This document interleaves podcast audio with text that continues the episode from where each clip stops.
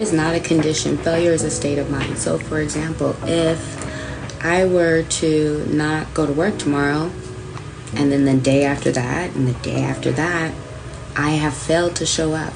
And in failing to show up, I fail to have a job.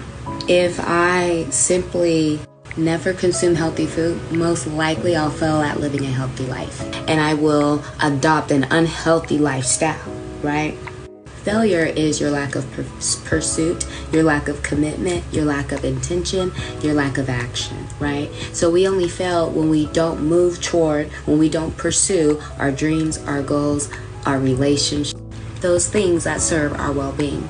So, if failure is a mindset, that means we must be intentional about what our thoughts, what we're feeding our mind.